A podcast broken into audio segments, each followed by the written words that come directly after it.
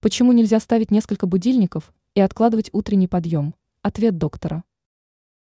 Мужчины и женщины, которым трудно просыпаться рано, часто устанавливают несколько будильников, которые включаются с разницей в несколько минут. В итоге последний час сна становится некачественным. Отсюда упадок сил, спутанность создания и сонливость.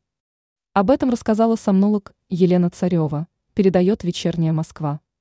Медик в интервью с журналистами отметила, что неспособность встать после первого будильника – признак нарушения качества и продолжительности сна. Царева посоветовала соблюдать некоторые простые правила тем, кто не может легко проснуться.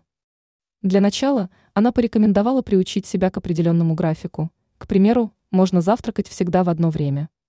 Кроме этого, следует начать заниматься утром спортом.